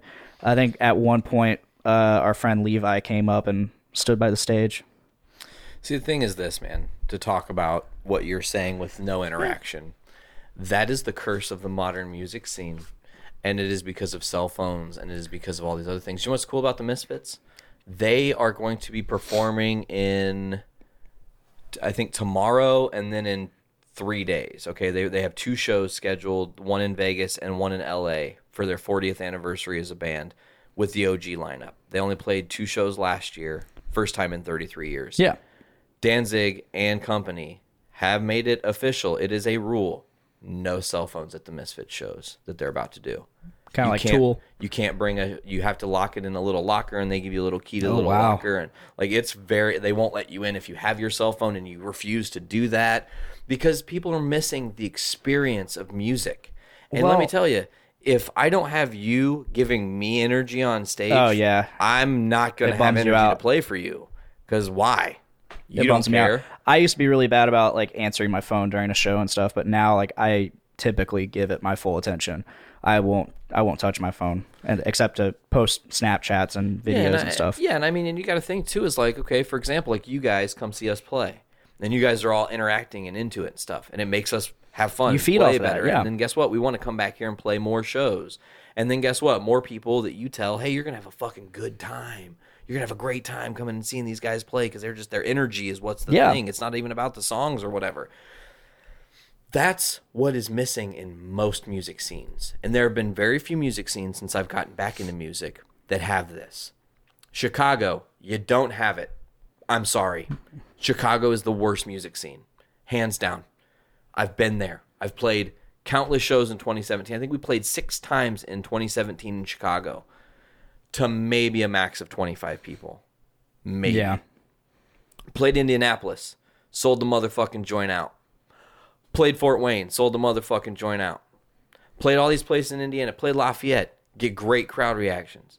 Mm-hmm. It's because the places that have the scenes, they have recognized there is a problem within their scene, and these people, your Nick Maxons, if you will, Yeah. are taking charge. Your Adam Lewis's, shout out to you from Lurking Corpses. They take charge. They want their scene to change, and they're pushing that. But if there's not more people willing to be like, oh, we're the problem in music. We, we oh, there's only shitty bands that come to town. It's because you don't go see bands. Or if you your your friend says, "Hey man, you want to come to my show?" Oh yeah, sure, I'll be there, dude. And then you look, and then they're in the crowd, but they're on their phone the whole time and didn't really see your show. And you try to interact. What did you think? Yeah, it was all right. It was good. I enjoyed it. I had fun. It's like the modern technology being so interconnected is yeah, killing it. It's it is. killing it. Um, back to my last show and speaking on what you're talking about, that was before everybody was super like before phones were really that good that we Yeah, could stay that barely, connected. It was barely smartphones. no, at that time. I was looking at the crowd and everybody was paying attention. but they were just sitting. They were just sitting there. They were sitting there. They weren't banging their heads. I mean, there may have been a few nods here and there, but it's like you just feel like they're And you know- respectfully listening. Yeah, you. and they I mean that's cool and all, but I know this crowd of people, and then threat level goes up there, and they go nuts. and they go nuts, and it's badass. Narrow House goes up there, it's nuts. They're badass. But my, I mean, which for the record, like Catacresis, we I think I've spoke about it on Voice of Survival. We were a prog band basically, not a lot there to move your move around to. But that night we had been working on songs for that night that were like mo- songs that you can mosh to, songs you can move around to, and nothing. I was I was I was telling people I was like I can't wait for you guys to hear this song. I can't wait for you guys to hear this song. It's badass. I want you guys moshing. I want you guys banging your heads. It's badass. And I got nothing. you got blue balled. Yeah. And now, did you know when you got off stage that that was it? No. So you were kind of you wanted to be on cloud nine because you did play to a large audience of people, but there was not enough interaction for you to what's the word I'm looking for really thrive and feed Yeah. on that. Uh, two months later, I got my job at Subaru, and then I found out I was on night shift and couldn't work Friday, or I couldn't play shows on Friday nights. And I told the band, "Hey, I, I can't remember if we already had the two shows booked, or if they booked it after I told them, "Hey, I work I work night shift now. I can't get it off." Um, I I didn't. I, I can't remember if they booked it after I got Subaru or before I got Subaru, but either way, the next two shows, one of which got canceled and the other I didn't play. Both of them were Fridays. The, those were our last two shows. Their last shows. Their last shows, yeah. Um, but yeah, that's that's my worst show experience, in the sense that I put forth my best effort and got nothing in return. You that's exact. I mean, that's like to the T. Yeah. Why it hurt so bad for us too. Yeah. you feel it, man, because you do. You put work in, and it's hours and blood and sweat, and that's you know the music scene is not just oh these guys show up and they play music and it's so easy. There's hours and hours and and months and years of time and dedication where you're slaving away at your craft to to show people like here check out this thing and Mm-hmm. when you don't get recognized at all it's just like oh it's like a fucking death blow you know but let Yeah. let's flip the script and flip because let's not end this on a low note. Let's Oh, hell let's no. talk about what you want to do with this show in 2018. What I want to do. So there's been talk of us uh, moving off of Podbean and getting our own host, our hosting ourselves. Yeah. And with that comes each podcast getting its own feed. So I won't be able to piggyback off the Journey into Comics name anymore, Shut up. any more than it just being associated. Uh, so I'm gonna have to build my own audience and make sh- and ma- and maintain that audience. So therefore, I'm gonna have to up my game. Uh, so my goal is to obviously do that. to obviously up my game. Um, Okay. And that that's where the whole switch the whole switch ah Twitch streaming comes in. That's where streaming to Facebook and YouTube and wherever else I can. That's where that comes in because uh, I want to. That being said, I need to create a schedule. But the thing is, my my podcast it doesn't have a schedule because I don't know when I can get guests, I, and I don't want I don't want my podcast who's coming on ba- based off of what day I'm doing it. Yeah. Uh, So I I've want that. so there therefore I want to be able to create as much content as I can. Being on my own feed, I'll be able to do that. I'll be able to post like every day if I want to, in which I'll be able to live stream everything, and I'll I'll be able to be like, hey, I'm I'm gonna be on at this time. Uh, Will I have a guest? I don't know, but you'll see me. You'll be like, uh, there was some guy who I watched who does this like crazy live stream show. He's got like a background and all this shit. Yeah. Yeah, and then like he did like this interview. It was weird. You know him. He and he said something to you about doing his podcast. You'll it'll hit you recently. You actually, I think, met Oh through- yeah, yeah. I need to get back to him. You're like, oh, I told shit. I told him I'd get back to him at the end of the, at the beginning of the year. So you got time. yeah, I got time. days here. Uh, more I, I definitely want to. This is this is where the anxiety comes in because this this is how much it affects me. I'd rather I want to guest on his show first before I have him on mine. so you can feel it out. Yeah, so I can feel him Absolutely, out. Man, there's nothing wrong. with Um, yeah. So my goals are just to you know improve, uh, improve my setup, which I've done quite a bit lately. Uh, eh, I don't know, like I don't know if I want to bring on like an official co-host. Which if I do, it's probably definitely gonna be Tyler McLaughlin, yeah, hands down. throw up the tie signal. Throw up the tie signal. I need you. I Need you, my boy. That's his theme music, I guess. I don't know why I just did that, but that was that was what it was. But So basically, just increasing content. okay, I love think that. I, I want to I want to have content. I want to probably start my own Patreon. Uh, have merch. I, I I showed you some pins that my girlfriend yeah, for a Christmas present. She was gonna get me all these pins, like a handful of these pins of my podcast logo, uh, and they looked awesome. But she could only order them in like uh, orders of 100. And I was like, well, shit, do that. yeah. You could have some for sale, do some that for swag, and they they look badass but unfortunately like nope i'm no one really knows me so like there's not a lot there's not a demand for that stuff yet so i'd be able to be like hey hey friend number one hey friend number seven or eight buy this pen from me I love that you just numbered your friends. I've got friends number one, number seven, and eight. i, I just wanted to you know Fuck skip you, two through six.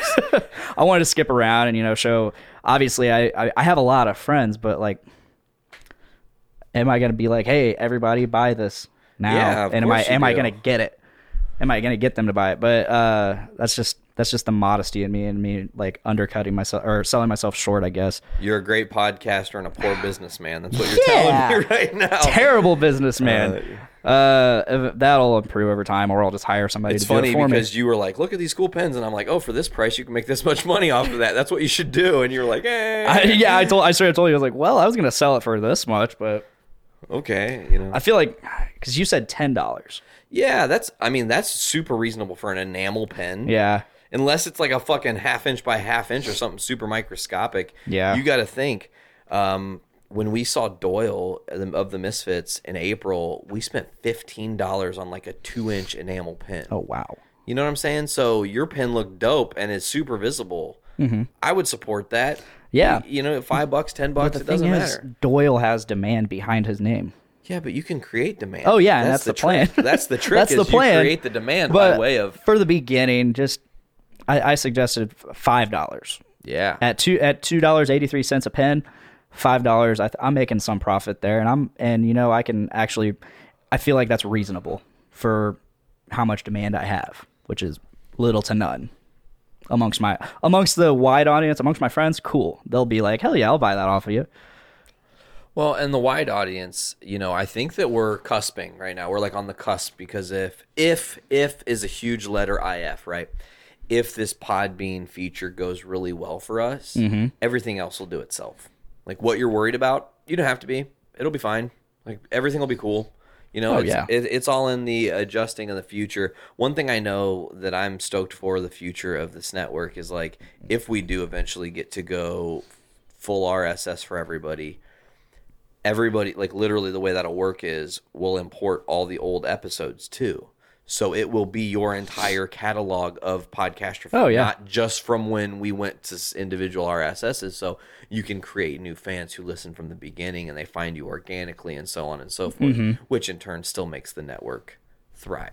Yeah, See, I you think I don't think, but I think I think. I think you think too, pal.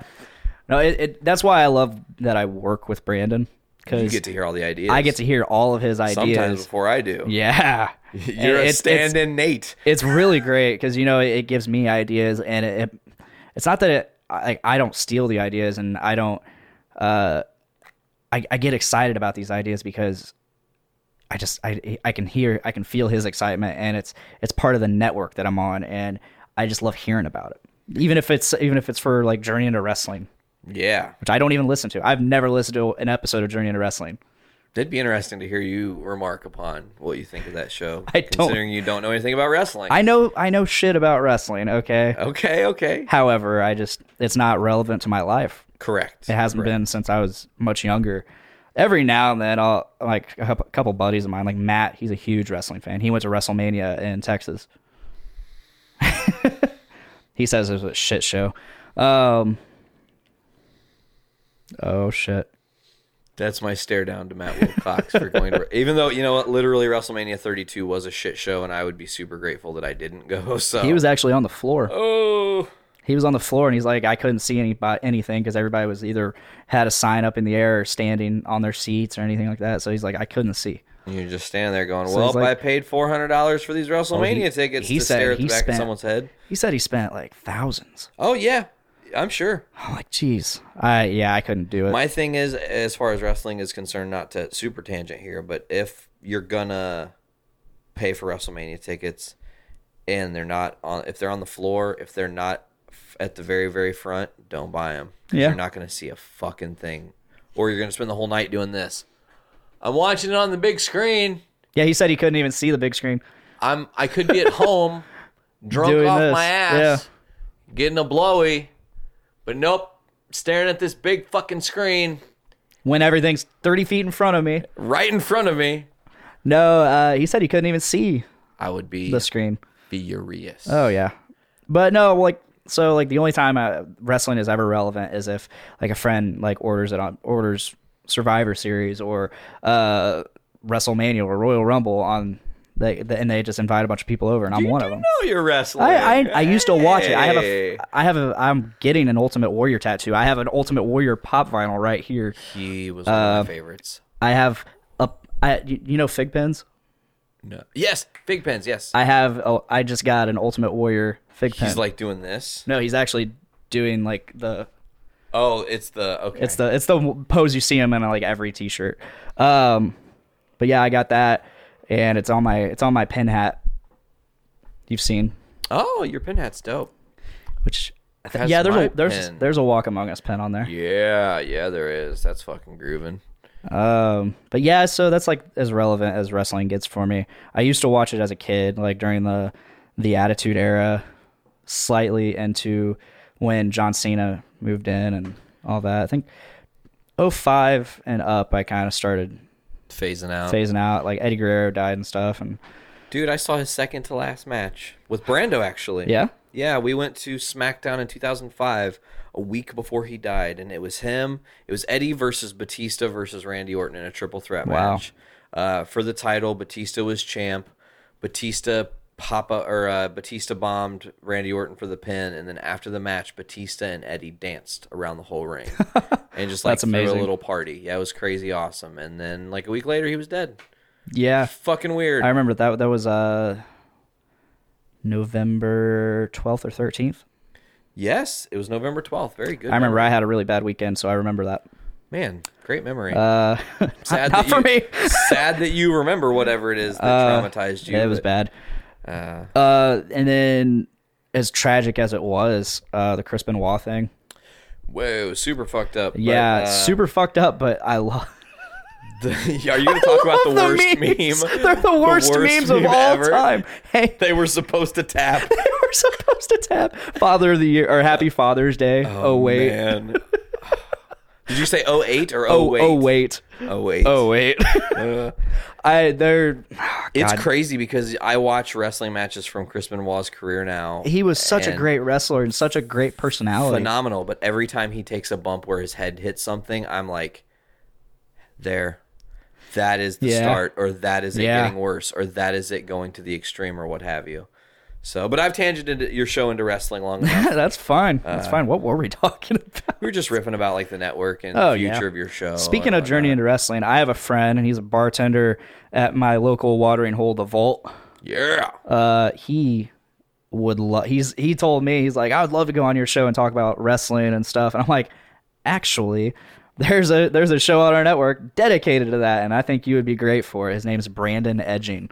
Uh, I don't know if he has Skype or anything like that, but you could probably Skype him in. Make it happen. Um, Just get him to our shit so he can find out if he likes us, and if he does, we'll talk. I, Yeah, you know, Brandon, if you're watching or listening, hit hit up Nate, Nate Phillips. other Brandon, not my Brandon, not Stone. Sorry, my eye itches like fuck right now. That was crazy. Um, but yeah, he's I, and I'd love to have him on my show too. He's he's a character, and uh, I, I love I love going to the down to the vault and visiting all those guys. My former drummer in Drench, he's a bartender there. Hell yeah. Um, and it's, it's the bar the bartenders and staff there are always a one. you know what? The, you know what this uh, recording this today means for you, though, right? What's that? You have to immediately upload this and get it to me, so it Yes. can go up tomorrow.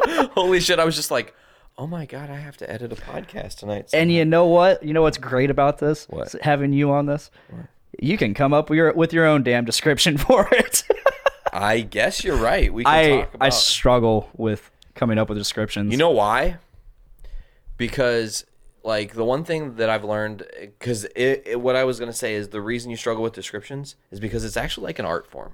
It is. Thinking about how to describe what you talked about with your friend in the moment where there's some interesting stuff happening, and you know what I typically think is write whatever. It doesn't it doesn't really that matter that much. People are gonna tune in. They might read the description and go, "Oh, that's kind of what this show is about," or it might have you know very little to do with it. Yeah. I have fun with it, you know, and just don't don't really care that much. Makes it easier. Yeah. Um. I think we're I think we're getting close to the end here. We're gonna wrap it up. I got places to be Yeah, and podcast to edit. and a podcast to edit real quick, on the fly, real quick. Um. i- Are there any final thoughts you have? Anything you want to say to my audience? That's your audience. I love that it's been 13 episodes since I've been on Podcastrophe. yeah. No, because I was on Aw. episode seven. This house, You were. this house is bitching. So it's only been ten episodes. that was that was podcast day, right? Podcast day, yeah, the podcast uh, extravaganza. That was crazy. That was. No, to talk to your listen, people. There's a whole network of fucking dope shows. If you're listening to Podcastrophe, it's not the only show on the network. You get a bumper for uh, Voice of Survival or butt stuff on this show, and then you've got all these other great shows. Monday through Sunday, there's a show on the network. Listen to our shit because while our shows aren't necessarily interconnected or crossing over consistently, we are a bigger family and it's like you can join our family and listen to what we all are talking about and get insight to what we're up to it's like our own rooster teeth Oh yeah. except for we're the journey into comics network and um, it's because i love all my friends and want them to have fun talking about the shit they like yeah that's all i have and I like talking about whatever the fuck my guests want to talk about. yup. And like, I mean, Nick Maxon, he uh, he told me the other day, he's like, I love how open you are about watching 4K porn. and vr porn I have not. I have yet to do for, uh, VR. oh I have yet to do VR. That's the next step. That's the next logical step is That's for the you to next be fully, logical step. Fully it's- immer- my question is this like okay so do you are you like like i'm gonna like we're getting personal here Oh for yeah, a second but like go for it. are you going to town on yourself watching the the vr porn or is the is the thing like listen honey we're gonna try to kink up the bedroom a little bit tonight like i'm gonna put the headset on and you're gonna go to town I never thought of that. I may have to uh, conspire conspire. Oh I don't know. awesome. Like, I, I feel like that'd be so weird not being able to like. actually see her but getting all the sensations of the thing yeah, you're or watching I was gonna go more for the solo mode. yeah but this, like, like that's such an ex- like part of the experience. I guess is like, i- i- out of the cor- I guess corner out of your peripheral, seeing yourself like doing the act. so it's like not being able to see yourself and only being able to watch the porn. but like also like another thing to think about you have roommates I do. Okay, so like you're into town going spanky spank on yourself with a headset on, and they're just staring at you, just like, what the? They just come in and it's you're just like, you know, going crazy or whatever. Oh man, VR porn, weird, VR porn, weird. weird. That's the next step. I definitely want to experience it for sure. Uh, 4K has been cool and all, but that was a Christmas topic, by the way. Yeah, Veronica's mom brought up 4K or not 4K, but the VR porn because she watched, she, she, she tried it out, you know, and she was like, "It's so weird. It's weird." like obviously I, would- I would I would assume it was like uh uh what's it called? It's where you're looking through the eyes. of- POV, POV, yes. point of view. Yeah, point of view. I remember. like uh, most, uh, if you're not watching a POV VR porn, like what's the point? It's just it's just a screen porn? that's it. it's just a, other than that, it's just a screen that's really close to your face, and, you Yes. get, It's super close to my eyes and you're just depriving yourself of all the other senses. burning my retinas. Yes, We're gonna get out of here? we're gonna get out of here. Okay. Uh, thank you guys for listening. This is Dick. This is Nate. That's Nate. Yeah, that's me. We're on the Journey into Comics Network. Please subscribe. Please hit it, hit our Patreon up for a dollar or three. You'll get some early access or some exclusive content or both. Yeah. Or Yeah. or future stuff coming. Yeah, subscribe to us on Podbean, Stitcher Radio, Spotify, iTunes, Google Play, many other places. You'll get a ton of podcasts. This has been Dick. Please make every day a, big, big dick, dick day. day.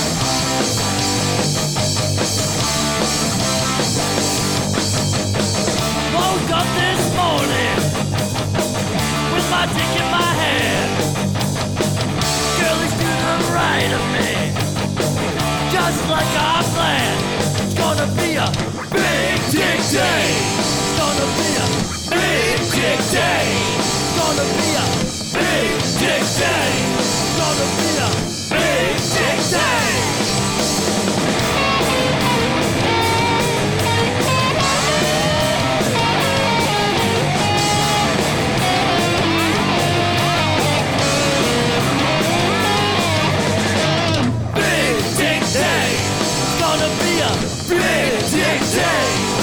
gonna be a big, big. It's gonna be a big, big.